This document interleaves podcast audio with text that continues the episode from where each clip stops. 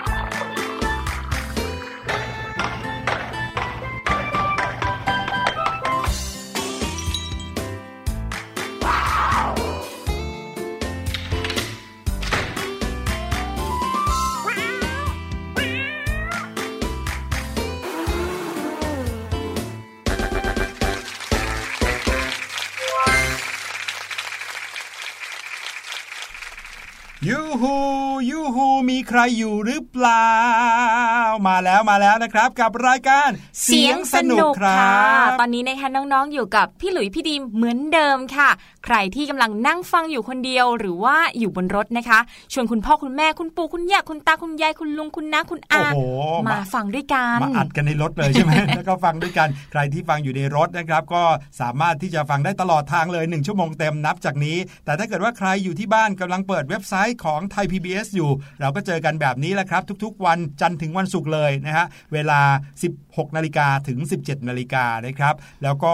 ในช่วงเวลานี้เราก็สามารถที่จะฟังย้อนหลังได้ด้วยอ่าอ่านะครับเข้ามาเปิดฟังได้เลยทางเว็บไซต์ของไทย PBS นะครับ วันนี้เป็นวันศุกร์ที่ 19 เมษายนนะครับ ถ้าเกิดว่าเป็นช่วงที่ยังไม่ปิดเทอมแล้วก็พี่หลุยส์ก็จะขอแสดงความยินดีกับน้องๆนะอ้าวเพราะว่าเป็นวันศุกร์นั่นเอง ใช่แล้วเตรียมตัวที่จะหยุดแล้วใช่ไหมล่ะครับ แต่ว่าในช่วงนี้เราปิดเทอมกันอยู่ พักกันมายาวๆเลยจะว่าไปเนี่ยก็ปิดเทอมกันมาเดือนกว่าแล้วนะ เวลาที่พี่ดิมปิดเทอมเนี่ยค่ะพี่หลุยลืมไปเลยว่าวันนี้วันอะไรนะคะใช่กว่าจะตื่นมาเนี่ยนะก็สายแล้วก็เลยไม่รู้ว่าวันอะไร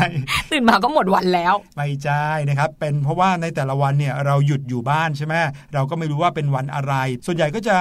สามารถแยกได้ว่าวันธรรมดาหรือวันเสาร์อาทิตย์เพราะว่าค่ะถ้าเกิดเป็นวันธรรมดาเนี่ยคุณพ่อคุณแม่ก็ไปทำงานอ่าอ่าถ้าเป็นวันเสาร์อาทิตย์ก็เจอหน้าเจอตากันตอนเช้า อีกอย่างหนึ่งวันเสาร์อาทิตย์การ์ตูนเต็มไปหมดเลยนะคะใช่มัวแต่แล้วดูครับการ์ตูนเพลินเลยบางคน ใช่แล้วนะครับ และวันนี้นะฮะวันที่ 19 เมษายนนะครับน้องๆครับ พี่ดีมครับ รู้หรือเปล่าว่าวันที่ 19 เมษายนเมื่อประมาณสัก 200 กว่าปีที่แล้วโอ้โหานะครับในปีพุทธศักราช 2313 นะครับ ลองคำนวณดูซิว่า 200 เท่าไหร่อ่านะครับเมื่อวันนี้นะครับเมื่อปี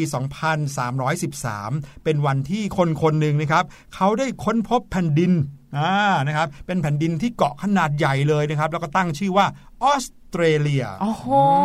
มนะครับ ซึ่งเป็นที่ตั้งของประเทศออสเตรเลียในปัจจุบันนี้ใช่ไหมคะพี่หลุยใช่แล้วครับ แล้วคนคนนั้นก็คือกัปตันเจมส์คุกนั่นเองนะครับ วันนี้แหละครับเป็นวันที่กัปตันเจมส์คุกนักเดินเรือชาวอังกฤษ เขาค้นพบทวีปออสเตรเลียครับโอ้โห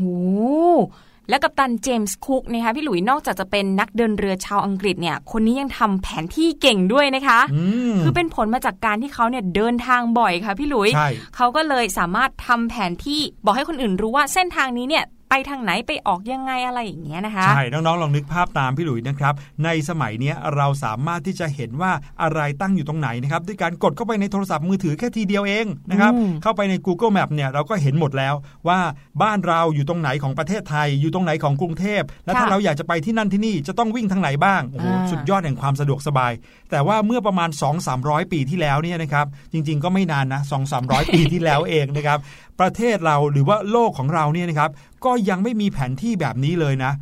ยังไม่เคยมีใครไปเห็นพื้นที่ตรงนู้นตรงนี้มาก่อนอืมดังนั้นเนี่ยพอเวลาเขาไปเห็นปุ๊บเนี่ยเขาก็อยากจะบันทึกเอาไว้ว่าสถานที่ตรงนี้เป็นยังไง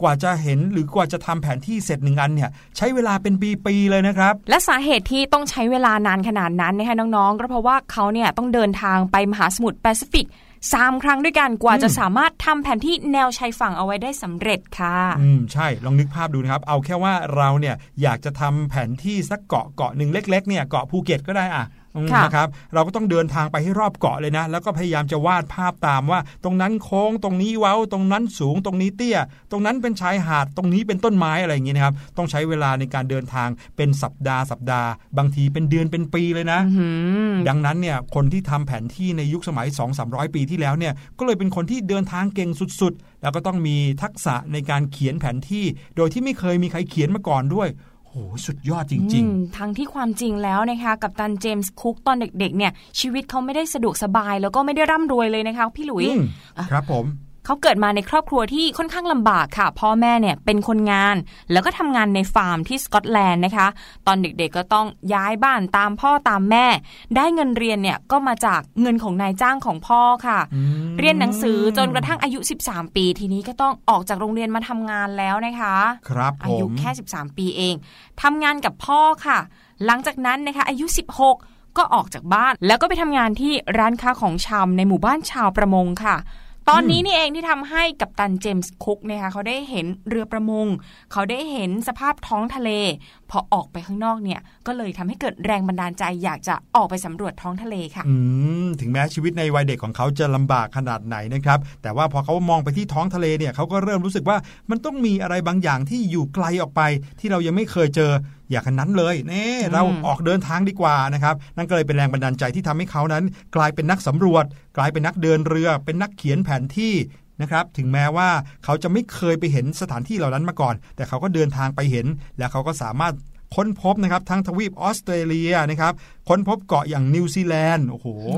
ค้นพบไปเยอะไปหมดเลยนะครับ นี่ก็คือคนที่ชื่อว่าเจมส์คุกครับ เราพูดถึงกัปตันเจมส์คุกพูดถึงเรือ ซึ่งก่อนหน้านี้ก็เคยให้น้องๆ ฟังเสียงเรือจมน้ำมาแล้วด้วยใช่ไหมคะพี่หลุยครับทีนี้เสียงที่เราจะให้น้องๆฟังวันนี้นะคะอืมเป็นเสียงของพาหนะเหมือนกันแอบใบ้นิดนึงอ๋อแต่ว่าจะเป็นเสียงของพาหนะชนิดไหน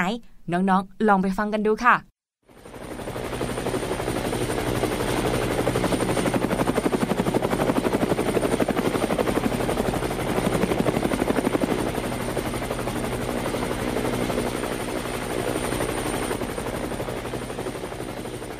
นั่นแน่โอ้โห พี่หลุย ว่าเนี่ยพี่หลุยคงจะหาเสียงที่ค่อนข้างง่ายมากๆ มาให้น้องๆฟังเกินไป แค่ออกมาวินาทีแรกน้องๆก็น่าจะรู้เลย นั่นก็คือเสียงของเฮลิคอปเตอร์นั่นเองครับอืมไม่ยากไม่ยากเลยใช่ไหมคะ แต่ว่าน้องๆเนี่ยอาจจะฟังเสียงเฮลิคอปเตอร์แล้วก็รู้เลยว่าเป็นเฮลิคอปเตอร์ แต่เรื่องของความรู้หรือว่าข้อมูลที่เกี่ยวกับเฮลิคอปเตอร์เฮลิคอปเตอร์สร้างมายังไงใครเป็นคนคิดประดิษฐ์ อาจจะยังไม่รู้นะคะพี่หลุย ใช่ครับ แล้วต้องบอกเลยว่าประวัติศาสตร์ของเฮลิคอปเตอร์นั้น ยาวนานสุดๆไปเลยนะครับ นอกจากยาวนานแล้วยังมีความซับซ้อนอีกด้วย เนื่องจากว่าเฮลิคอปเตอร์นั้น ถ้าน้องๆนึกภาพตามนะ หน้าตาเขาจะคล้ายๆ กับแมลงปอที่เราเคยเล่าไปเมื่อวันพุธที่ผ่านมาใช่ไหมฮะเขาจะมีหัวโตๆแล้วก็มีหางยาวๆ หลังจากนั้นก็จะมีใบพัดนะครับไม่ว่าจะเป็นใบพัดที่อยู่ข้างบน ข้างบนด้านบนของเฮลิคอปเตอร์หรือว่าใบพัดด้านหลังของหางนะครับ เรียกได้ว่ามีหน้าตาที่แตกต่างจากเครื่องบินไปเยอะเลย อืม แต่ว่าเฮลิคอปเตอร์นะคะก็จัดเป็นอากาศยานปีกหมุนค่ะ มีใบพัดขนาดใหญ่ติดตั้งเหนือลำตัว ใบพัดหมุนรอบตัวในแนวนอนทำหน้าที่ช่วยพยุงตัว แล้วก็บังคับให้บินไปตามทิศทางที่ต้องการได้ ใช้เครื่องยนต์ขับเคลื่อนและบินขึ้นลง ในแนวดิ่งนะคะอืมน้องๆพอจะนึกภาพออกไหมคะการบินขึ้นลงแนวดิ่ง แตกต่างจากเครื่องบินทั่วไป เครื่องบินเนี่ยก่อนจะทะยานขึ้นฟ้า ต้องวิ่งด้วยความเร็วสูง แล้วค่อยพุ่งตัวออกไปข้างหน้าใช่ไหมฟู่คะเลยใช่แต่ว่าเฮลิคอปเตอร์เนี่ยจอดก่อน แล้วค่อยๆ ขึ้นช้าๆเป็นแนวดิ่ง ขึ้นสู่อากาศไม่ต้อง พุ่งฟิวให้แรงๆ เหมือนกับเครื่องบินใช่นะคะ ขึ้นในแนวดิ่งไปไปสูงๆ ได้เลย เสร็จแล้วก็ค่อยวิ่งไปข้างหน้าอืมเพราะฉะนั้นเฮลิคอปเตอร์เนี่ยก็จะสะดวกกับการเคลื่อนย้ายสิ่งของหรือว่ารับคนในพื้นที่ที่ค่อนข้างแคบ หรือว่ามีจำกัดที่เครื่องบินทำไม่ได้ค่ะ ครับผมเฮลิคอปเตอร์ลำแรกของโลกนะคะพัฒนาขึ้นเมื่อปีพุทธศักราช 2482 โดยชาวอเมริกันเชื้อสายรัสเซีย ชื่อว่าอีกอร์ซิคอร์สกี้ เฮลิคอปเตอร์ลำแรกของโลกนะคะใช้ชื่อว่า VS 300 ใช้เครื่องยนต์4สูบโอ้โหมีเหล็กท่ออย่างหนาเลย ไม่มีผนังลำตัวปกปิดด้วยนะเอาเหรอ คิดดูสิคะพี่หลุยถ้าเกิดขึ้นไปไม่มีอะไรปกปิดเนี่ย เราอยู่ข้างบนก็คงจะหนาวหวาหดนาวเสียร้วอนร้อนๆพอสมควรนะคะ จากหลักฐานอ้างอิงที่เก่าแก่ที่สุดสำหรับบันทึกการบินในแนวดิ่งก็ได้มาจากจีนค่ะ ไม่น่าเชื่อเลยนะคะ คือคนคิดเฮลิคอปเตอร์เนี่ย เป็นคนอเมริกันเชื้อสายรัสเซียครับแต่ว่าบันทึกที่เกี่ยวกับการบินแนวดิ่งเนี่ยมาจากจีนนะครับเมื่อประมาณ 400 ปีก่อนคริสตกาลโอ้ค่ะโห 2,400 กว่าปีที่แล้วนู่น นานมากๆเลย ตอนนั้นเนี่ยเด็กๆ ชาวจีนเขาเล่นของเล่นค่ะ เขาไม่ได้ประดิษฐ์เฮลิคอปเตอร์เลยนะคะพี่หลุย เขาเล่นของเล่นชนิดหนึ่งที่ทำมาจากไม้ไผ่ค่ะอืมเจ้าตัวเนี้ยเรียกกันว่าคอปเตอร์ไม้ไผ่ อืมพี่หลุยรู้จักอืมคอปเตอร์ไม้ไผ่ก็ที่โดเรมอนเอาออกมาไง ใช่แล้วแหละค่ะ ส่วนประกอบก็มีแค่แท่งไม้กลมๆนะคะ ยึดติดกับใบพัดค่ะ เวลาจะเล่นก็ใช้มือปั่นตัวอืมไม้ปล้องนะคะให้หมุนแรงๆ แล้วก็ปล่อยไปข้างหน้าเลยอืมอันนั้นก็เหมือนกับเป็นของเล่นที่ทุกวันนี้ยังเคยเห็นแบบมีเด็กๆ เล่นกันอยู่เลยนะครับ ใช่แล้วแหละค่ะ ทีนี้มาพูดถึงเรื่องเครื่องกลกันบ้าง ยุคต้นปี 1480 นะคะ ตอนนั้นเนี่ยเลโอนาร์โด ดาวินชี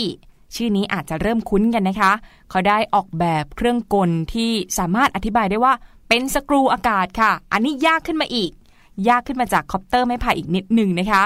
ก็ถือได้ว่าเป็นบันทึกหลักฐานแรกของความก้าวหน้า ในเรื่องราวของการบินในแนวตั้ง หรือว่าแนวดิ่ง บันทึกชิ้นนี้นะคะ บอกไว้ว่าเขาเนี่ย ได้สร้างแบบจำลองการบินขนาดเล็กขึ้นด้วยอแต่ยังไม่ออกมาเป็นเครื่องเฮลิคอปเตอร์ที่คนขึ้นไปได้นะฮะยังค่ะแค่มีบันทึกว่าเขาได้ศึกษาเรื่องนี้เหมือนกันครับส่วนในเดือนกรกฎาคมปี 1901 นะคะ นักประดิษฐ์ที่ชื่อว่าแฮมันเกนสวินค่ะ ก็ได้นำเฮลิคอปเตอร์ขึ้นบินเป็นครั้งแรกนะคะ ที่กรุงเบอร์ลินชนเบิร์กค่ะ ที่นั่นก็เยอรมนีในปัจจุบันนั่นเอง ก็อาจจะถือได้ว่าเป็นครั้งแรกนะคะที่มีการนำเฮลิคอปเตอร์ขึ้น โดยมีมนุษย์ขึ้นไปด้วยค่ะนี่แหละครับก็คือก้าวแรกของการมีเฮลิคอปเตอร์ที่มีคนอยู่บนนั้นได้ด้วย ใช่แล้วแหละค่ะครับส่วนในปี 1961 ทีนี้มาพูดถึงคู่พี่น้องที่โด่งดังกันบ้าง เป็นพี่น้องชาวฝรั่งเศสนะคะแจ็คกับลุยส์บรูเก้ค่ะ สองคนพี่น้องนี้นะคะก็เริ่มทดลองทำเฮลิคอปเตอร์ค่ะ ต่อมาในปี 1907 ก็เริ่มนำเฮลิคอปเตอร์ที่ชื่อว่า Gyroplane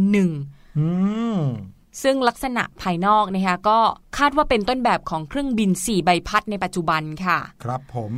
แต่ว่าเจ้าเครื่อง Gyroplane เนี่ยก็บินได้ไม่ค่อยสูงเท่าไหร่นะคะ แล้วก็ต้องมีคนคอยพยุงด้วย ครับส่วนในปีเดียวกันค่ะ มีนักประดิษฐ์อีกคนหนึ่งชื่อว่าพอลกอนู เป็นคนฝรั่งเศสเหมือนกันด้วยค่ะ ก็ออกแบบแล้วก็สร้างกอนูเฮลิคอปเตอร์ เจ้ากอนูเฮลิคอปเตอร์นี้นะคะสามารถบินได้สูง 1 ฟุต แล้วก็ลอยอยู่กลางอากาศได้ 20 วินาทีค่ะ ก็ถือว่าอาจจะบินได้ไม่ได้ดีไปกว่า Gyroplane หนึ่งสักเท่าไหร่หรอกนะคะ แต่ว่าเจ้า กอนูเฮลิคอปเตอร์เนี่ยบินได้โดยไม่ต้องมีคนคอยพยุงค่ะอื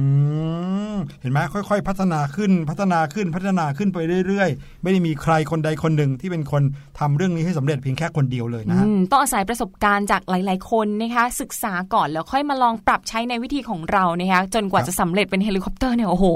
ยากจริง ๆ ค่ะพี่ลุยเหนื่อยยากจริง ๆ ส่วนเรื่องของการใช้งานนะคะ ก็ขึ้นอยู่กับความสามารถในการทะยานตัวขึ้นแล้วก็ร่อนลงจอดในแนวตั้งหรือว่าแนวดิ่งของเฮลิคอปเตอร์ค่ะเฮลิคอปเตอร์ก็สามารถบินโฉบร่อนตัวเองอยู่นิ่งๆ กลางอากาศได้ระยะเวลาหนึ่งนะคะก็คือบินอยู่นิ่ง ๆ เลย คือเราจะไม่ค่อยเห็นเครื่องบินปกติบินนิ่ง ๆ ใช่ไหมบินไม่ได้เนาะแต่ว่าเฮลิคอปเตอร์เนี่ยบินนิ่ง ๆ อยู่กับที่ได้นะคะในปัจจุบันเนี่ยเฮลิคอปเตอร์ก็จะได้รับการเลือกสรรให้ดำเนินงานในภารกิจต่างๆ เป็นอันดับต้น ๆ เลยก็คือ คนนิยมใช้นั่นแหละ โอ้โห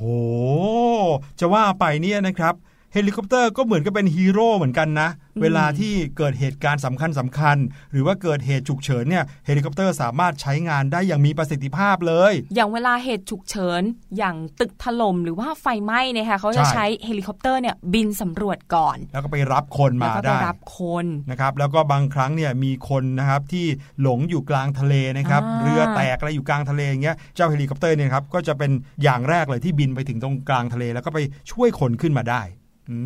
มนี่ก็คือสิ่งที่มนุษย์เรานะครับ ไม่หยุดสร้างสรรค์ไม่หยุดประดิษฐ์คิดค้น จนกระทั่งกลายมาเป็นพาหนะชนิดหนึ่งนะครับ ที่สร้างประโยชน์ได้มากมายเลยจริง ๆ น้องๆ ฟังเรื่องราวนี้แล้ว รู้สึกมีแรงบันดาลใจ อยากจะลุกขึ้นมาประดิษฐ์อะไรที่น่าจะมีประโยชน์ในอนาคตกันบ้างหรือเปล่าเริ่มจากเล่นคอปเตอร์ไม้ไผ่ก่อนก็ได้นะ ใช่แล้วละครับเอาละครับน้องๆ เดี๋ยวเราไปฟังเพลงกันสักครู่หนึ่งนะครับกลับมาช่วงหน้าในช่วง learning song เป็นเรื่องราวของเพลง ที่มีประโยชน์ แล้วก็เป็นเพลงที่ให้ความรู้กับน้องๆ วันนี้เป็นเรื่องของอะไรเดี๋ยวติดตามกันครับ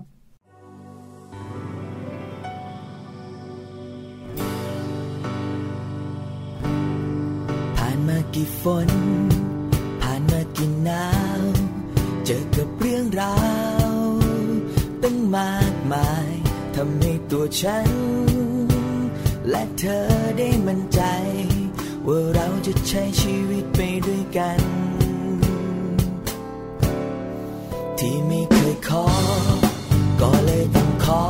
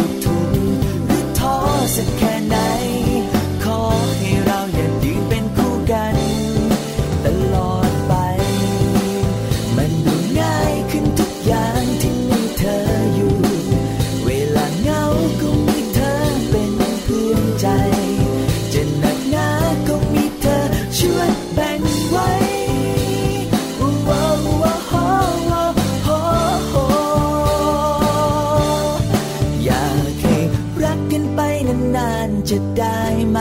เธอ รักกันไปนานๆจะได้ไหม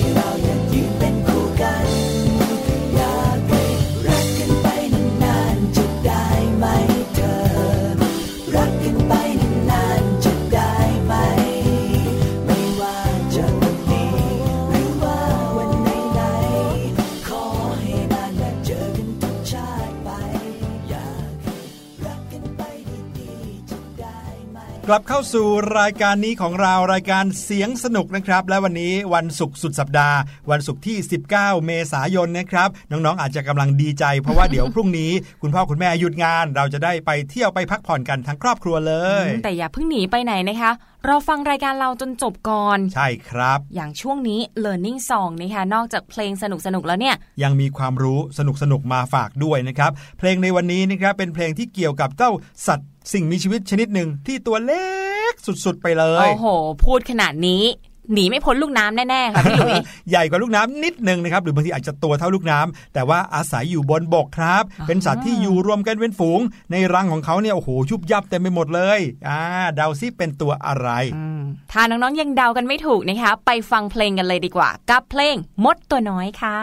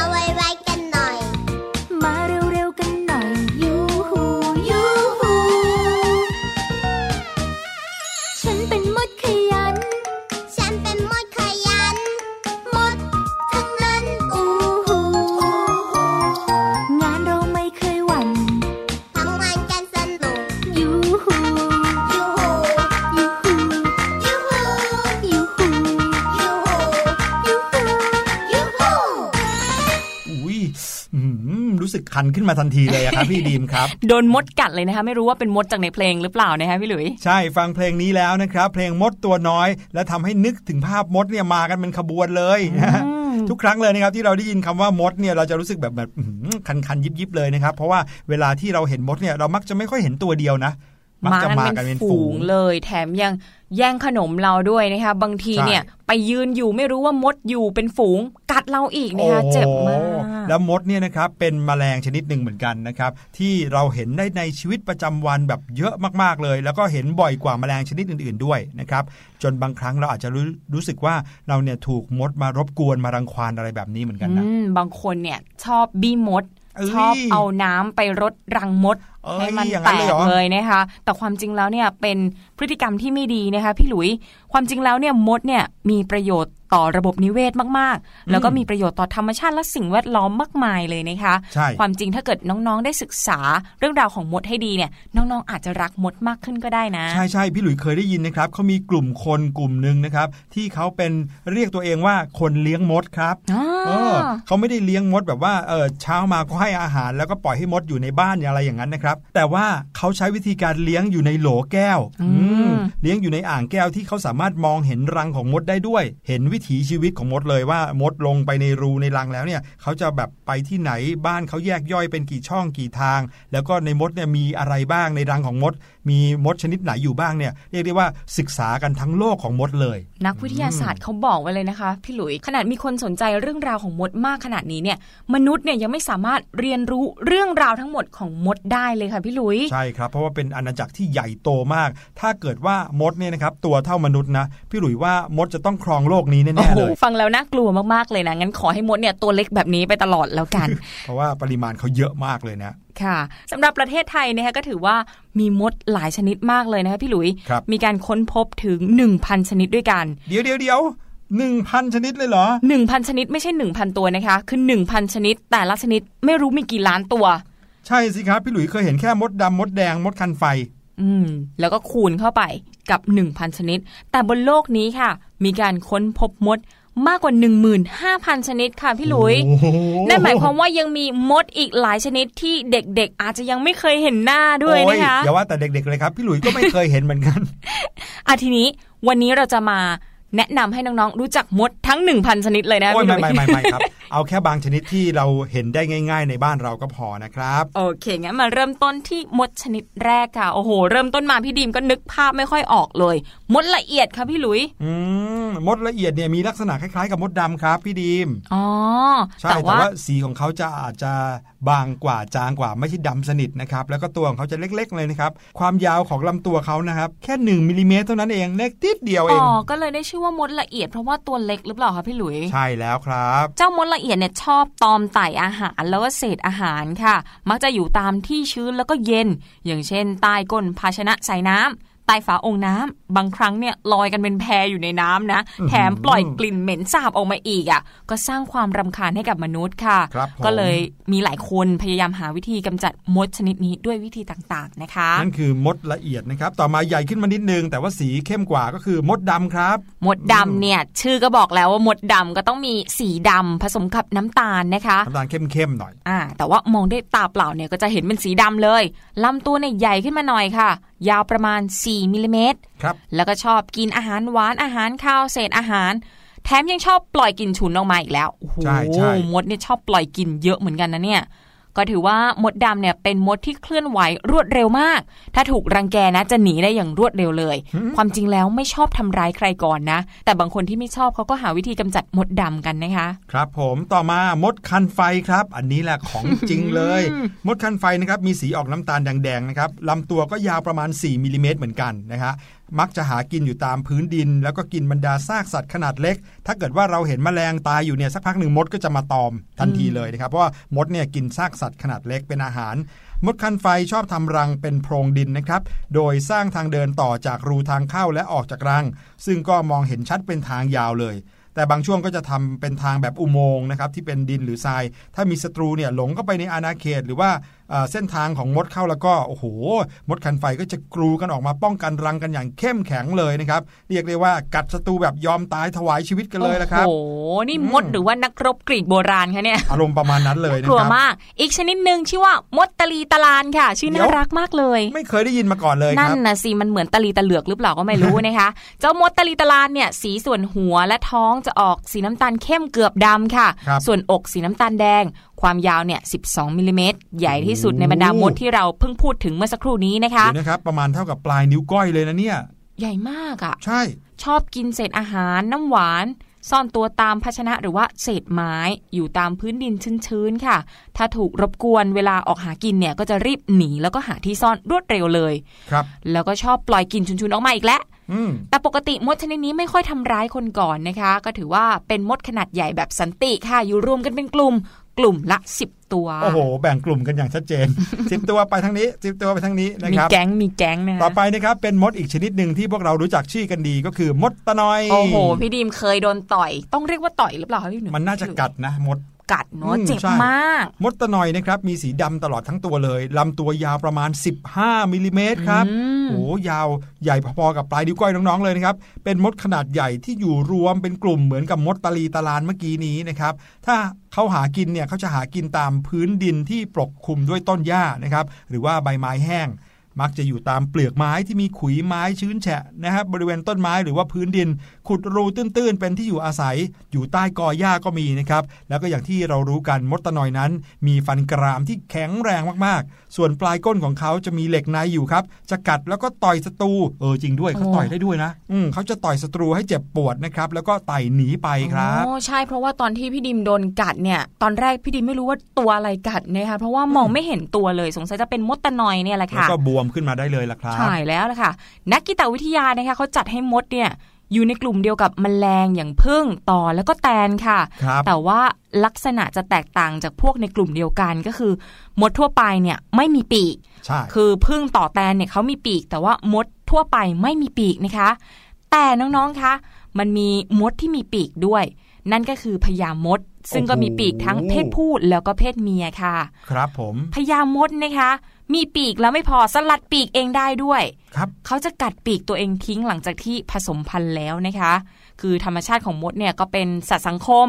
อยู่รวมกันเป็นกลุ่ม มีทั้งขนาดเล็ก 10 ตัวอย่างที่อย่างที่เราเล่าไปเมื่อสักครู่นี้ จนถึงขนาดกลางและขนาดใหญ่ที่มีจำนวน 1,000 หรือว่า 10,000 ตัวโอ้โหอย่างเช่น มดคันไฟหรือว่ามดแดงค่ะ ใช่ใช่พี่หลุยเคยเห็นมดที่อยู่บนต้นมะม่วงนะมาทีนึงนี่นะครับโอ้โหมาเป็นร้อยเป็นพันตัวเลยเยอะมากอืมเรานี่อยากจะยก มะม่วงให้ไปเลยนะ ไม่อยากต่อสู้ด้วย ทีนี้มาพูดถึงเรื่องร่างกายของมดบ้าง ร่างกายของมดเนี่ยหลักๆ แบ่งเป็น 3 ส่วนชัดเจนก็คือ หัวส่วนท้องแล้วก็ส่วนอกค่ะๆอืมเรามาพูดกันเรื่องส่วนหัวก่อน ส่วนหัวเนี่ยประกอบไปด้วยกะโหลกศีรษะค่ะครับผมก็มีเส้นเป็นรอยต่อแบ่งพื้นที่บนหัวนะคะครับระหว่างส่วนกะโหลกกับส่วนอกก็จะมีช่วงต่อที่เชื่อมระหว่างส่วนหัวกับส่วนอก ปากแล้วก็ตาค่ะ ซึ่งก็เป็นตาเดี่ยวสองตาด้วยนะ ตาก็เป็นตาเดี่ยวสองตาค่ะ นอกจากนี้ก็มีหนวดด้วยมีหนวดสองเส้นนะคะ ลักษณะเนี่ยคล้ายกับเส้นได้ แต่ว่ายาวเกือบเท่าลำตัวของมดเลยโอ้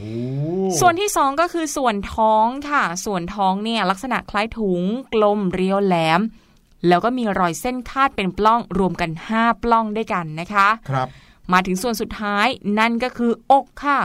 อกเนี่ยมีลักษณะเป็นปุ่ม หรือว่าปล้องจำนวน 3 ปุ่ม หรือว่า 3 ปล้องด้วยกันนะคะ ครับผมก็คือว่าถ้าเกิดว่าน้องๆ นึกภาพตามเนี่ยก็จะเหมือนกับพี่ดีมเนี่ยเอาแว่นขยายมาส่องมดให้น้องๆเห็นเลยนะครับอืมว่าทั้งตัวมดนั้นมีอวัยวะอยู่ในส่วนไหนบ้างร่างกายเขามีเพิ่มมีเว้ามีโค้งมีหนวดอยู่ตรงไหนบ้างนะครับ เพราะฉะนั้นถ้าเกิดว่าน้องๆ ไปเห็นมดที่ไหนเนี่ยก็ต้องจำแนกได้แล้วนะเออว่ามีเป็นมดประเภทไหนกันบ้างอ่ามาดูกันเรื่องของมด ที่อยู่รวมกันบ้างนะครับ เราเคยคิดว่าสัตว์ที่มีสมองขนาดเล็กเนี่ยมักจะฉลาดน้อยกว่าสัตว์ที่มีสมองขนาดใหญ่ แต่ว่าพอเขามาศึกษาพฤติกรรมของมดนะครับที่มีขนาดสมองเล็กกว่า1 1เรียกว่ามิลลิเมตรนะครับก็พบว่ามดนั้นฉลาดกว่าลิงซะอีก โอ้โห ลิงตัวใหญ่กว่ามดตั้งกี่ร้อยเท่าเนี่ยพี่หลุย ใช่แล้วครับ ที่บอกว่ามดฉลาดกว่าลิง ก็เพราะว่ามดนั้นมีวัฒนธรรมความเป็นอยู่ มีวิธีการติดต่อสื่อสารกันอย่างเป็นระบบนะครับมดก็เลยยอดเยี่ยมกว่าสัตว์ใหญ่อีกหลายชนิดเลยนะครับอืมน้องๆต้องนึกภาพนะมดเขาอยู่รวมกันเป็นร้อยเป็นพันเป็นหมื่นนะวิธีการในการที่เขาจะใช้ชีวิตรวมกันได้ ก็ต้องมีระบบ มีการพูดคุยกันในแบบที่เข้าใจตรงกันทั้งหมดเลยด้วยนะครับในแต่ละกลุ่มนั้นนะครับสังคมหนึ่งของมดเนี่ยจะแยกมดออกเป็นหลายชนชั้นโอ้โหเหมือนคนเลยนะคะ ใช่ครับมดเนี่ยนะครับอันดับแรกเลยเราจะรู้จักพญามดนะครับหรือว่ามดนางพญานะครับซึ่งก็เป็นมดเพศเมียนะครับพญามดเพศเมียหนึ่งตัว จะทำหน้าที่ออกไข่ แล้วก็ควบคุมการบริหารจัดการ กิจกรรมต่างๆ ในรังด้วยเลยนะครับ เรียกได้ว่าจะเป็นคนจะเป็นสัตว์ที่มีอำนาจมากๆเลยนะครับ เพราะว่ามดตัวอื่นๆทั้งหลายก็จะปฏิบัติตามสิ่งที่นางพญามดได้บอกเอาไว้นะโอ้แต่เขาคงไม่ได้มาสอนกันนะเขาจะใช้วิธีการปล่อยกลิ่นชนิดหนึ่งนะครับ เรียกว่าฟีโรโมนออกมานะครับเมื่อปล่อยกลิ่นนี้ออกมาปุ๊บก็จะเป็นการสั่งการมดตัวอื่นๆไปโดยอัตโนมัติเลย มดตัวอื่นจะรู้ว่าถ้าได้กลิ่นนี้แปลว่าต้องไปทำหน้าที่นั้นนี้โน้นอะไรแบบนี้โอ้โหนะครับไม่ต้องพูดเลยนะคะแค่ปล่อยกลิ่นฟีโรโมนออกมานะ มดตัวอื่นก็รู้เรื่องทำงานตามคำสั่งได้เลยนะคะเนี่ยใช่แล้วครับ แล้วก็พญามดไม่ได้มีแต่เพศเมียเท่านั้นนะครับยังมีพญามดเพศผู้ด้วย รูปร่างของพญามดเพศผู้นั้นเนี่ยจะใหญ่โตเป็นพิเศษนะครับ บางชนิดเนี่ยมีปีกสามารถบินได้ด้วยซ้ำไปนะครับอืมเมื่อพญามดเพศผู้พร้อมอายุพร้อมผสมพันธุ์นะครับ แล้วก็เอ่อ มีสภาพอากาศที่เหมาะสมแล้วนะครับเขาก็จะถูกขับออกจากรัง อ้าวทำไมอะ ไม่ดีเลยนะครับ เพื่อถูกขับออกจากรังก็คือว่าตัวพญามดเพศผู้จะต้องออกจากรังไป เพื่อให้ไปผสมพันธุ์กับพญามดเพศเมียรังอื่นนะครับอ๋อหลังจากผสมพันธุ์พญามดเพศเมียที่มีปีกก็จะบินลงมายังต้นไม้หรือพื้นดิน แล้วก็สลัดปีกหรือว่ากัดปีกทิ้งครับ จากนั้นก็จะเริ่มหาแหล่งวางไข่ เพื่อให้กำเนิดมดงานต่างๆ อีกมากมาย ที่จะได้มาดูแลพญามดเพศเมีย แล้วก็ทำงานต่างๆ เพื่อจะขยายรังต่อไปอื้อหือโอ้โหเรียกได้ว่าอยู่กันเป็นสังคมขนาดใหญ่จริง ๆ นะครับ ที่สำคัญอีกชนิดหนึ่งนอกเหนือจากพญามดเพศเมียกับพญามดเพศผู้ก็คือมดงานค่ะพี่หลุย ใช่ครับ มดงานเนี่ยถือว่ามีจำนวนมากน่าจะมากที่สุดในรังเลยนะคะ ใช่ และไม่น่าเชื่อเลย มดงานทุกตัวเป็นเพศเมียค่ะ โอ้เอาโหเหรอสังคมสตรีเป็นใหญ่นะเนี่ย ไม่น่าเชื่อ นี่ไม่เคยรู้มาก่อนเลยนะเนี่ยอืมนั่นน่ะสิ เพราะว่าตามการ์ตูนเนี่ยก็จะมีมดงานเพศผู้ด้วย แต่ความจริงใช่แล้วน้องๆจำเอาไว้เลยนะคะ มดงานทุกตัวเป็นเพศเมียค่ะโอ้โหแต่ว่ามันเป็นหมัน มันไม่สามารถวางไข่ได้ ครับผมในหนึ่งรังเนี่ยก็จะมีเฉพาะนางพญามดเท่านั้นที่สามารถวางไข่ได้นะครับอืมใช่แล้วแล้ล่ะวก็ค่ะมดงานนั้นนะมีลักษณะที่แตกต่างกันนะ มีทั้งมดงานขนาดเดียวก็คือว่าทั้งรังเนี่ยตัวเท่ากันหมดอืมกับมดงานหลายขนาดก็คือมีขนาดตัวที่แตกต่างกันนะมีตัวใหญ่ตัวเล็กอะไรแบบนี้ด้วยนะครับ โดยธรรมชาติของมดงานนั้น มดงานตัวเล็กออกไปหากินไกลกว่ามดงานตัวใหญ่นะครับ เพราะว่าอาจจะเคลื่อนที่ได้ไวกว่าหรือเปล่าไม่รู้นะฮะมดงานที่เกิดขึ้นใหม่ก็จะเรียนรู้งานจากมดงานรุ่นพี่นี่จนกว่าจะแข็งแรงเลยได้ปฏิบัติงานตามลำพังได้นะครับ การเพิ่มประชากรมด และการกำหนดเพศมดนั้น เป็นหน้าที่ของมดนางพญาครับโอ้โหไข่มดที่ไม่ได้รับการผสมฮอร์โมนก็จะเกิดเป็นมดเพศผู้ ส่วนไข่ที่ได้รับการผสมฮอร์โมนก็จะเกิดเป็นมดเพศเมียทำหน้าที่ตามคำสั่งของมดนางพญาต่อไป โอ้โห แปลว่ามดนางพญาเนี่ยจะต้องมีการคำนวณว่า แต่ละรังเนี่ยอยากจะให้มีมดงานหรือว่ามดเพศผู้มากน้อยแค่ไหนนะคะ ใช่ครับ ซึ่งก็เป็นเรื่องราวของธรรมชาติที่เขากำหนดขึ้นมานะครับ โหยสุดยอด นี่เรื่องของมดนี่ฟังดูแล้วก็สนุกเหมือนกันนะเนี่ยอืมจริง ๆ คล้าย ๆ กับของคนเหมือนกันนะคะเอ๊ะ หรือว่าเราเนี่ยเรียนแบบการใช้ชีวิตของมดมาก็ไม่รู้นะคะพี่หลุยนั่นนะสิครับ มาพูดถึงวงจรชีวิตของมดกันบ้างดีกว่า วงจรชีวิตของมดไม่ซับซ้อนเหมือนแมลงบางชนิดค่ะมดเนี่ยเกิดง่ายแล้วก็โตเร็วครับจึงสามารถเพิ่มประชากรทดแทนส่วนที่ล้มตายไปได้อย่างรวดเร็วนะคะครับวงจรชีวิตของมดเขามี 4 ระยะ คือระยะไข่อ่อน ระยะตัวอ่อน ระยะดักแด้ แล้วก็ระยะตัวเต็มวัยค่ะอืมช่วงระยะเวลาของมดแต่ละชนิดจะแตกต่างกันไป แต่ลักษณะทั่วไปของไข่มดเนี่ยจะมีรูปร่างคล้ายกับหมอนข้างใบจิ๋ว แต่ว่ามองด้วยตาเปล่าเนี่ยเกือบไม่เห็นนะคะครับจะบอกว่ามดเนี่ยนะครับเป็นสิ่งที่ถ้าเรามานั่งศึกษานั่งจ้องมองมันสังเกตมันจริง ๆ แล้วก็มีอะไรให้เราเรียนรู้มากเลยนะครับ มาดูกันที่อาหารของมดนะครับ อาหารหลักของมดทุกชนิดนะครับก็คือโปรตีน คาร์โบไฮเดรตแล้วก็น้ำตาลอุ้ยคล้าย ๆ คนเลยนะครับแล้วก็เราได้เห็นมดไปหาโปรตีนจากเนื้อสัตว์เช่น เศษเนื้อแมลงหรือว่าสัตว์เล็กๆ ตามผิวดินนะครับถ้าเขาอยากจะได้คาร์โบไฮเดรตเขาก็ไปกินข้าว ขนม แป้ง ผลไม้หลังต่างๆ ที่เขาเรามักจะวางขนมทิ้งไว้แล้วสักพักหนึ่งเนี่ยมดก็มาตอมนั่นนะครับมดเขาก็อยากได้คาร์โบไฮเดรตจากตรงนี้นะครับรวมไปถึงน้ำตาลด้วยนะครับส่วนอาหารอื่นที่มดแต่ละชนิดต้องการก็จะเป็นไปตามจุดประสงค์ และความจำเป็นในการนำสารนั้นมาใช้ประโยชน์ครับเช่น มดดำเนี่ยต้องการน้ำหวานจากดอกไม้ และน้ำผึ้งสำหรับเลี้ยงตัวอ่อนนะครับแล้วก็มดนางพญาส่วนมดแดงต้องการสารอาหารบางอย่างมาจากสัตว์อย่างเพลี้ยนะครับเพื่อนำไปช่วยสร้างเยื่อบางๆ ในการสร้างรังให้ยึดติดกับใบไม้ อันนี้ขึ้นอยู่กับว่าจุดประสงค์ของการเอาอาหารนั้นนะเอามาใช้ทำอะไรเขาจะกินอย่างอื่นที่แตกต่างจาก ทั่ว ๆ ไปนะครับ ซึ่งสารอาหารพิเศษที่พี่หลุยพูดถึงมดแต่ละชนิดเนี่ยก็จะหามาเพื่อเสริมอาหารเสริมสร้างรัง หรือว่าเอาไว้ป้องกันศัตรูด้วยนะคะ ก็ครับผมล้วนเป็นเรื่องที่ละเอียดอ่อนแล้วก็น่าศึกษามากๆเลย มาพูดถึงเรื่องของรังมดกันบ้างครับ แหล่งอาศัยของมดเนี่ยมดอยู่ที่ไหนกันบ้างน้องๆรู้หรือเปล่าครับ พี่ดีมเนี่ยโดนมดกัดที่พื้นบ่อยมากเพราะฉะนั้นมดต้องอยู่ที่พื้นดินหนึ่งที่แล้วค่ะพี่หลุยใช่ครับมดเนี่ยนะครับจะสามารถเราสามารถแบ่งที่อยู่อาศัยของมดได้เป็น 2 ลักษณะนะครับหนึ่งก็คือที่อยู่ตามพื้นดินอืมหรือว่าพื้นที่ที่อยู่ใกล้ดินนะครับนั่นก็เลยทำให้เราเห็นมดอยู่ตามพื้นดินเยอะแยะเลยนะครับ เพราะว่าเขาใช้เป็นเส้นทางในการหากินด้วยนะครับ แล้วก็อย่างที่สองก็คือ แหล่งที่อยู่ตามต้นไม้ครับอื มมีมดไม่กี่ชนิดหรอกนะครับ ที่สร้างรังบนต้นไม้ เพราะว่าเขาต้องปรับสภาพร่างกาย แล้วก็วิถีชีวิตของเขาให้เข้ากับความร้อนของแสงแดด แล้วก็ความเปียกชื้นจากน้ำฝนด้วยนะครับ ซึ่งก็ต้องบอกเลยว่าอยู่ยาก อยู่ยากกว่าบนพื้นนะครับ มดมีไม่กี่ชนิดเท่านั้นที่จะอยู่บนต้นไม้ครับ และนี่ก็คือเรื่องราวของมดที่เจาะลึกมาก ๆ ยอมรับสุดๆเลยนะคะว่าบางเรื่องเนี่ยพี่ดิมก็เพิ่งรู้พร้อมน้องๆเหมือนกันนะคะพี่หลุย ใช่แล้วละครับ เอาล่ะแล้วน้องๆล่ะ ได้รู้เรื่องราวของมดแบบนี้แล้ว กลับไปถึงบ้านวันนี้จะไปนั่งจ้องหรือว่านั่งสังเกตมด แล้วก็ที่รังของมดบ้างหรือเปล่าค่ะยังไงก็ต้องระวังนะครับ อย่าเผลอไปโดนมดกัดเข้าล่ะครับอืมและที่เราบอกตั้งแต่ต้นนะคะ มดเนี่ยมีความสำคัญต่อธรรมชาติ แล้วก็ระบบนิเวศ น้องๆ ก็อย่าไปแกล้งมด หรือว่าไปทำลายรังของมันนะคะเอาล่ะจากเรื่องราวของมด เดี๋ยวเราจะไปพักกันสักครู่หนึ่งนะคะ แล้วกลับมาพบกันอีกครั้งในช่วงหน้าค่ะ สบัดจินตนาการสนุกกับเสียงเสริมสร้างความรู้ในรายการ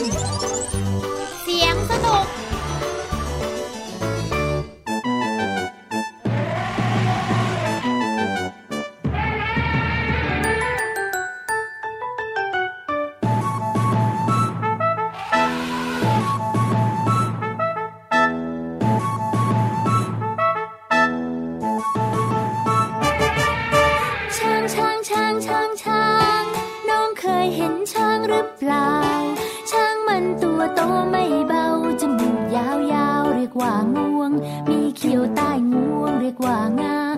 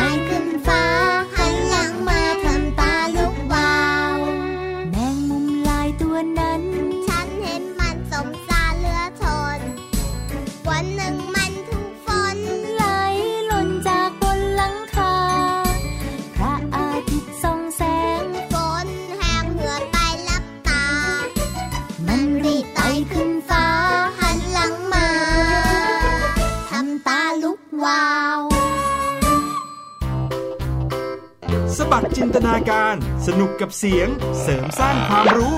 ในรายการ เสียงสนุก กลับเข้าสู่รายการเสียงสนุกแล้วครับ ในช่วงท้ายของรายการแบบนี้ แน่นอนครับ มีเสียงมาให้น้องๆฟังกันอีกแล้วนะอืม และช่วงนี้แน่นอนเป็นเสียงของเครื่องดนตรี โอ้โห ตื่นเต้นอีกแล้วอะเพราะว่าพี่ดีมอะทายผิดตลอดเลยหวังว่าวันนี้พี่ดีมจะทายถูกสักวันนะคะพี่หลุย คิดว่าน่าจะถูกแน่นอนครับ เพราะว่าเสียงของวันนี้ที่พี่หลุยเตรียมมาให้น้องๆ แล้วก็พี่ดีมฟังนี่ครับเป็นเสียงของเครื่องดนตรีที่มีเอกลักษณ์มากๆเลยนะอืมนะครับน้องๆพร้อมกันหรือยัง ถ้าพร้อมกันแล้วเข้าสู่ช่วงนี้กันเลย เสียงแสนสนุก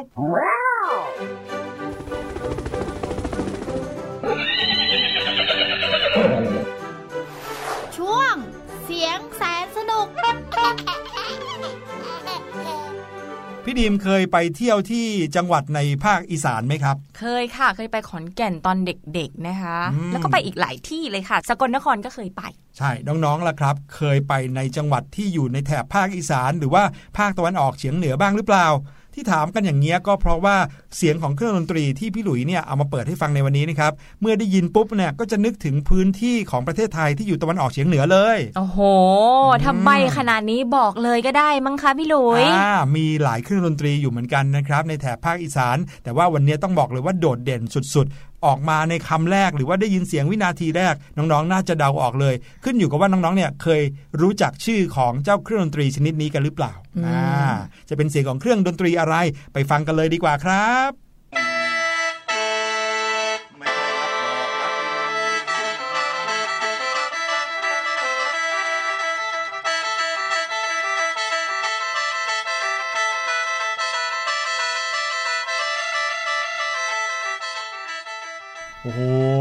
พี่ดีมครับพี่หลุยเนี่ยต้องบอกเลยนะว่าทำเสียงเรียนแบบเครื่องดนตรีชนิดนี้ได้ยากมากๆเลยคแต่รับว่าพี่ดีมเนี่ยเต้นตามไม่สิเซิงตามได้ง่ายเลยนะคะพี่หลุยโอ้โแหมแหมแหมเนี่ยเหรอนั่นก็คือเสียงของเครื่องดนตรีที่เรียกว่าแคนนั่นค่ะเองครับแคนที่เรียกว่ากระป๋องใช่ไหมไม่ใช่ค่ะ อันนั้น C A N ไม่น่าจะใช่คำเดียวกันนะคะ ครับผมแต่ว่าแคนนี้นะครับเป็นเครื่องเป่านะครับหรือว่าเป็นเครื่องดนตรีที่เรียกว่า เครื่องดนตรีพื้นเมืองอืมอ่าก็คือว่าเรามักจะเห็นได้ในพื้นที่บางพื้นที่นะครับ แต่เดี๋ยวนี้แคนจะว่าไปนะครับ ก็ไปได้ทั่วโลกแล้วนะครับ เราได้ยินเสียงแคนจากอ่าเสียงของเพลงทั่วโลกแล้วแคนเนี่ยก็เป็นเครื่องเป่าหรือว่าเครื่องดนตรีพื้นเมืองของภาคอีสานในประเทศไทยอย่างที่พี่หลุยบอกนั่นแหละค่ะ แล้วก็เป็นเครื่องดนตรีของชาวลาวด้วยนะคะอืมที่ลาวเนี่ยถือว่าเป็นสัญลักษณ์ประจำชาติของคนลาวเลยเลยค่ะอ๋อ โดยเครื่องดนตรีชนิดนี้นะคะก็จะใช้ไม้ซางขนาดต่างๆ ประกอบกันเข้าเป็นตัวแคนค่ะ แคนเนี่ยเป็นเครื่องเป่าที่มีลิ้นโลหะ เสียงเกิดจากลมผ่านลิ้นโลหะ ไปตามลำไม้ที่เป็นลูกแคน การเป่าแคนนะคะต้องใช้ทั้งเป่าลมเข้า แล้วก็ดูดลมออกด้วย โอ้โห พี่ดิมคิดว่าเป่าเข้าอย่างเดียวซะอีกนะคะพี่หลุเอยอเหมือนเป่าหีบเพลงอะไรอย่างเงี้ยนะครับอืมน่ะเป่าเข้าก็เป็นเสียง ไม่ใช่ดูดลมเข้าก็เป็นเสียง เป่าลมออกก็เป็นเสียงโอ้ใช่แล้วล่ะค่ะอืมเพราะฉะนั้นการเป่าเนี่ยก็เลยยากพอสมควรนะคะ นอกจากนี้แคนก็มีหลายขนาดด้วย ถือว่าเป็นเครื่องดนตรีชนิดหนึ่งที่ให้เสียงไพเราะเป็นเอกลักษณ์เฉพาะตัว สร้างเสียงประสานได้ในตัวเอง ที่บอกว่าสร้างเสียงประสานได้ในตัวเอง หมายความว่าเราเป่าแคนออกมาเนี่ยไม่ได้ออกมาเสียงเดียว แต่ออกมาหลายเสียงอ๋ออมออกมาทีเดียวเนี่ยเป็นเสียงแบบ 3 4 เสียงเลยนะครับ แล้วมันจะประสานอยู่ในตัวเอง ส่วนใครเป็นผู้คิดประดิษฐ์เครื่องดนตรีที่เรียกว่าแคนเป็นคนแรกเนี่ยโอ้โห ไม่มีใครรู้จริง ๆ นะคะเพราะว่าไม่มีหลักฐานที่แน่นอนยืนยันได้นะคะ ใช่รวมไปถึงชื่อแคนเนี่ยก็ยังไม่รู้ด้วยว่าทำไมถึงตั้งชื่อเครื่องดนตรีชนิดนี้ว่าแคนนะครับอย่างที่พี่ดิมบอกไปเมื่อตะกี้นี้แคนมีหลายประเภทค่ะครับก็ยึดตามจำนวนลูกแคน มีทั้งหมด 5 ประเภทด้วยกันนะคะพี่หลุยครับ ประเภทแรกค่ะ นั่นก็คือแคน6 แคน6เนี่ยก็มาจากการมีลูกแคน 6 คู่หรือว่า 12 ลูกอืมก็ถือว่าเป็นแคนขนาดเล็กที่สุดนะคะเหมาะสำหรับมือใหม่ค่ะสำหรับอ่าคนที่เริ่มฝึกหัดก็สามารถนำมาใช้เป่าเพลงง่ายๆนะคะเพราะว่าเสียงเนี่ยยังไม่ครบ บางทีก็ทำเป็นของที่ระลึกสำหรับนักท่องเที่ยวด้วยพี่ดิมเคยซื้ออย่างเงี้ยใช่ครับ ขายตามร้านขายของที่ระลึกนะครับ เราก็จะเห็นเขาเอามาวางไว้แบบทั่วไป เป่าได้ออกมาเป็นเสียงแหละแต่อาจจะยังเสียงไม่ครบมากนักนะครับ ต่อไปก็คือแคน7เมื่อกี้แคน6ใช่ไหมนี่แคน7นะครับก็คือมีลูกแคน7 คู่หรือว่า 14 ลูกนะครับเป็นแคนขนาดกลาง มีเสียงครบทั้ง 7 เสียงเลยนะครับโดเรมีฟาซอลลาทีโดเลยนะครับแล้วก็มีระดับเสียงสูงต่ำทั้ง 7 เสียงเลย หรือที่เรียกได้ว่าคู่8อ่านะครับก็คือมีโดต่ำแล้วก็โดสูงโโดโดโดโดเลเล่เลเล่อย่างเงี้ยนะครับอ๋อก็คือสูงได้ 1 ออกเตปหรือว่า 1 คู่เสียงเลยนะครับ ก็เรียกได้ว่าเป็นแคนที่ขนาดใหญ่ขึ้นมาอีกนิดหนึ่งแล้วก็มีเสียงที่ครบมากขึ้นอีกนิดหนึ่งนะครับต่อมามีแคนเจ็ดแล้วก็ต้องมีแคน8ค่ะเออแน่นอนแคน8เนี่ยก็ใหญ่กว่าแคน7นะคะจำง่ายเนอะถ้าครับจำแบบนี้นะคะ ก็มีลูกแคน8คู่หรือว่า 16 ลูกก็คือโดเรมีฟาโซลาทิโดเพิ่มคู่เสียงระดับสูงขึ้นไปให้เป็นเสียงประสานในการเล่นเพลงพื้นเมือง อย่างเช่นเสียงซอสูง ส่วนอีกชนิดหนึ่งมีแคน8 ก็ต้องมีแคน9 ค่ะอืมแคนแคนหกเก้าแคนเจ็ดแคนแปดแคนเก้าใช่แล้วละค่ะแคน9 ก็มีลูกแคน9 คู่ คูณ 2 เข้าไป 18 ลูกนั่นเองนะคะ ก็ถือว่าเป็นแคนที่ใหญ่ที่สุด แล้วก็มีเสียงที่ต่ำที่สุดค่ะพี่ลุยอืมเวลาเป่าป็อย่งนะคะใช้ลมมากค่ะ มีจำนวนคู่เสียงครบเช่นเดียวกับแคน8 แต่ว่า เพิ่มขึ้นมาอีกก็คือเพิ่มเสียงประสานนะคะ ที่สำคัญก็คือเป็นแคนเสียงต่ำที่ใช้เป่าเพื่อให้เป็นเสียงเบสในการเป่าแบบแคนวง แต่ว่าปัจจุบันวงดนตรีพื้นเมืองนิยมใช้พินเบสหรือว่าเบสของดนตรีสากล แคนก้าวเนี่ยก็เลยไม่ค่อยนิยมแล้วนะคะทำให้เด็กรุ่นใหม่ อาจจะไม่มีโอกาสได้เห็น หรือว่าได้ยินการบรรเลงของแคนก้าวอีกเลยอะเสียดายโอ้โหลองนึกดูสิครับว่าถ้าเกิดนั่นในวงหนึ่งวงนะ มีแคนทุกประเภทมาเล่นบรรเลงรวมกันเนี่ยสงสัยคงจะสนุกน่าดูเลยนะครับอืมซึ้งกันใหญ่เลย แคนเนี่ยนอกจากจะบรรเลงเป็นวงแล้วก็ยังใช้บรรเลงประกอบการลำหรือว่าการขับร้องการลำแบบ ลอลิงสละอัมอืมซึ่งแปลว่าการขับร้องนะคะครับหรือว่าผมจะใช้บรรเลงร่วมกับพินหรือว่าโป่งลางก็ได้ นี่ พี่ดิมว่านะ ถ้ามันบรรเลงร่วมกับพินหรือโป่งลางเนี่ยสนุกใหญ่เลยม่วนซื่นนะครับนั่นก็คือเรื่องราวของแคนนะครับแล้วก็เครื่องดนตรีอีกชนิดหนึ่งนะครับที่เรียกได้ว่าเป็นเครื่องดนตรีพื้นบ้านของไทย แล้วเราเองก็น่าจะได้ฟังแล้วก็ฝึกเล่นนะครับจะได้เอ่อถือว่าเป็นการ ทนุบำรุงอ่าใช่ไหมค่ะแล้วก็ทำให้เครื่องดนตรีของไทยนั้นเนี่ยก็ยังคงมีต่อไปอีกนานๆเลย ถ้าไม่มีใครเล่นนะครับ ต่อไปก็ก็จะสูญหายไปตามการเวลานั่นน่ะสิคะพี่หลุยเพราะว่าสมัยนี้นะ ถ้าพูดถึงดนตรีไทยเนี่ยไม่ค่อยจะได้รู้จักเด็กที่หัดเล่นแคนสักเท่าไหร่นะครัคะบผมส่วนมากก็จะไปเป่าปี เล่นละนาดหรือว่าตีขิมอย่างนั้นนะคะ ใช่แล้วครับ นั่นก็คือเรื่องราวของแคนในวันนี้ครับ เอาละค่ะวันนี้เวลาหมดหมดเวลาแล้วนะคะสำหรับรายการเสียงสนุกค่ะ แต่ว่าน้องๆทนคิดถึงพี่ๆอีก 2 วันเท่านั้นเองนะคะเสาร์อาทิตย์นะ ออกไปทำกิจกรรมกันให้เต็มที่แล้วค่อยกลับมาฟังความรู้ดีๆกันได้ใหม่ วันจันทร์ถึงวันศุกร์ตั้งแต่เวลา 16นาฬิกาถึง 17นาฬิกาทางไทย PBS Digital Radio ค่ะสำหรับวันนี้นะคะ พี่หลุยแล้วก็พี่ดีมลาน้องๆไปก่อน สวัสดีค่ะ สวัสดีครับ